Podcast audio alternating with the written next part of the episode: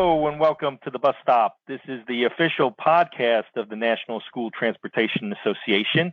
I'm your host, Curt Macysyn. I also moonlight as executive director of uh, N S T A. And um, last week we attended the N S T fall meeting in Columbus, Ohio. Um, for those who are unfamiliar, that consisted of a couple of strategic planning sessions that we did on Monday. Um, and then we had a unique opportunity to have an N S T A mixer um, in Columbus, Ohio, where all contractors were able to get together and actually network um, in a relaxed atmosphere event uh, at Wolf uh, Brew Company. And that was just a tremendous event uh, for those who attended, who were able to, to go and uh, see a little bit of Columbus, but also talk some shop in a relaxed atmosphere. Um, the next day, we held our uh, board meeting and government relations committee meeting. And uh, out of those meetings, a couple things occurred. One, we're going to revive our ad hoc um, committee on seatbelts to review the N S T A position um, on that issue in light of all the pending pieces of legislation at the federal level that are going on um, you know, as we speak. And then also, uh, we did create a rideshare task force. Rideshare is an issue that is bubbling to the surface um, on a continuing basis at this point, and we feel that uh, the organization needs to get a uh, defined, um, you know, position so we can adequately represent um, ourselves if and when legislation does come down the pike. So those were the the big uh, newsworthy events that occurred out of our fall meeting in Columbus, Ohio. Um, So today our guest is Kim Rentner. She's with uh, Tyler Technologies as their uh, industry engagement consultant. So welcome to The Bus Stop, Kim. Well, hi, thank you for having me. I'm really honored. You know, the N S T A does so much for the industry that I'm just so happy to be here. Thanks for having me. No, it's uh, it's our pleasure. Um, so why don't we just dive in and, and tell us, you know, give us a little background, Kim. Uh, You know, how'd you how'd you land at Tyler? Um, you know, what's your background and experience? Yeah, absolutely. You know, I love sharing it um, because you never know where this industry can take you. That's what I find so interesting. Uh, before I worked in the school bus industry, I actually worked in corporate America, if you will, um, uh, in loss mitigation for a major company, and that was, be, of course, before I had children and was married and things. So I was very ambitious and, you know, doing great at that. And then life sort of changed. And, uh, you know, I started having children and I stepped back for a minute and I thought, oh, man, I just don't want to miss their first steps and the important things. And so I felt kind of different about, you know, taking a little pause in my career at that time. But I still needed to contribute financially to the household. And I remember I was at a family picnic and I met this woman and she said, well, you know, why don't you be a bus driver? You can bring, you know, your kids with you. And I thought, man, I, had, I never thought of that. So um, pretty soon I was off to obtain my C D L and my permit and figure out how to do all that. And it really was, you know, the good old days. My, my daughters grew up on the bus with me. Um, they're probably not as happy about it as I am because they'd help me sweep and put up the windows. But um, to me, it was just amazing quality time that this industry gave me and my family.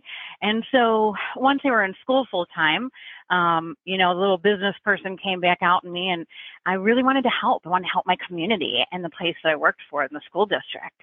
So I remember I put together this presentation and I went to the board meeting and I had this whole presentation about, you know, I see an opportunity here to reduce some liability and come up with a training uh, curriculum that would be standard uh, to help do that. And so I gave this whole presentation, and when I was done, the board members, it was like a, they were silent for a minute, and I thought, uh-oh. And then they just looked at me and said, where did you come from? So mm-hmm. We all kind of laughed, and it broke the ice, and I'm like, I don't know how to answer that. But um, so they gave me the thumbs up. They're like, we really love the idea. So then I went, okay, well, now I got to figure out how to do this, right, and be successful. And what I learned is, you know, when some people say, and I think we've all heard it, that there's no secrets in the industry because we're all in it for the kiddos.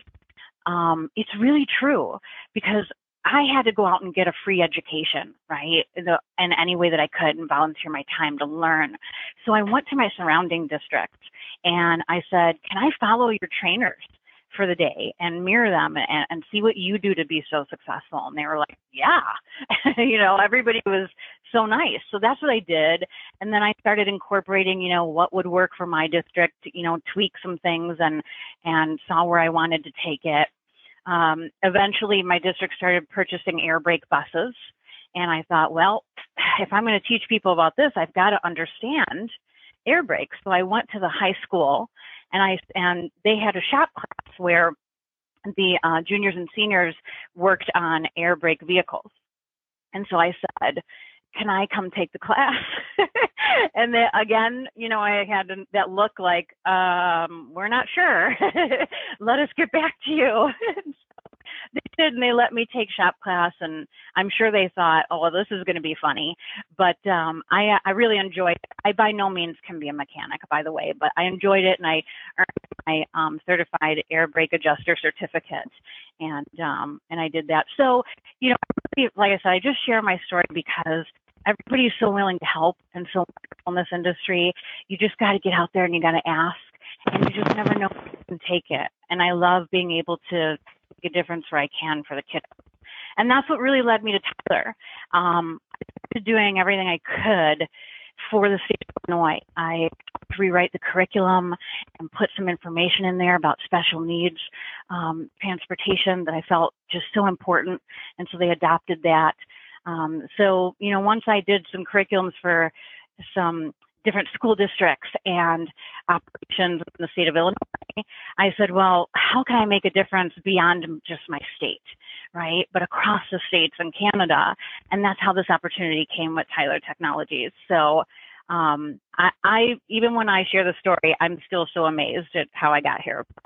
I'm really blessed. So, so, so you know, the, the old uh, uh, philosophical statement is uh, luck is when uh, preparation meets with opportunity. Uh, and that kind of sounds like uh, your your model um, for success, Kim. But the uh, one question I have for you is, do you still maintain your C D L license? I do. I actually do still maintain. Up until just this year, I was still a state instructor, and um, I may still continue to do that. The only reason I haven't is that I travel a lot, and it was hard for me to commit to my, with for my team. I wanted to do what was best for the state instructor team in McHenry County, um, and it was hard for me to commit to dates. So that's really the only reason I don't do it currently. But up until this year, I was still teaching eight-hour classes and refresher courses, and um, and I love doing those things. So absolutely, I keep up all my endorsements. We won't say, we won't mention that too loudly because, you know, with the bus driver shortage, you're gonna want me to drive. Uh, yeah, yeah. Yeah, you may be called into service, yeah. So we'll just be wary yeah. of, of that. So um, Kim, you did a couple uh, presentations at some uh, conferences recently. Um, why don't you take a second and describe uh, to our listeners what you covered and why the Tyler technology is so groundbreaking uh, for school transportation? Absolutely. Um, you know, when we think about being a transportation driver or a substitute driver for K twelve, how does that work, right? In the past, we'd get the route sheets on a on a sheet of paper, and we'd fold them in half long ways, and we'd tuck them under our left hip and try to read those and watch the road and watch the kids, the sixty kids behind us, right? Um, it's a lot. And so it's really exciting to be part of um, this groundbreaking technology and work with Tyler Technologies, who have found a way to meet this business need and increase the level of safety and service. That's what we're all always looking to do, right? As transportation directors, as contractors, it's, the question is, how can we increase the level of safety and service always? And this technology certainly does, by putting more power than ever in front of the driver, but without distracting them or, you know, having it in their hands, like that sheet of paper that can blow out the window, um, and all those crazy things that can happen. So it's, you know, it's an exciting time. And at the conferences, what I did was I really talked about um, what to ask when you're considering this type of technology, right? So for me, it's important to share as much information as possible, because as a transportation director, I know what it was like to not know what you don't know when something new comes out. And I don't want that to happen. I want as many people as I can reach to know what to ask for, what to look for when they're considering this type of technology. So that's what I did at the conferences, is I just gave, you know, what questions to ask, what things should we can all consider as we, you know, as we work with this and, uh, and roll it out. And I suppose that uh, the roles you played uh, throughout your career, you know, really help you uh, with regard to, to not just developing these technologies, but also uh, interfacing, you know, with folks, because you walked uh, in their shoes, so to speak. Absolutely. Absolutely. I, you know, I wear my heart on my sleeve, and I'm not embarrassed to admit that there are times in my career where I might have purchased something and then what, oh, I wish I had considered this, you know, at the time. Uh, and I'm so passionate about, you know, I don't want that to happen to people, uh, especially with this type of technology. It's so important, and it can really increase the level of safety if it's done right and correctly. And it's truly built for K twelve.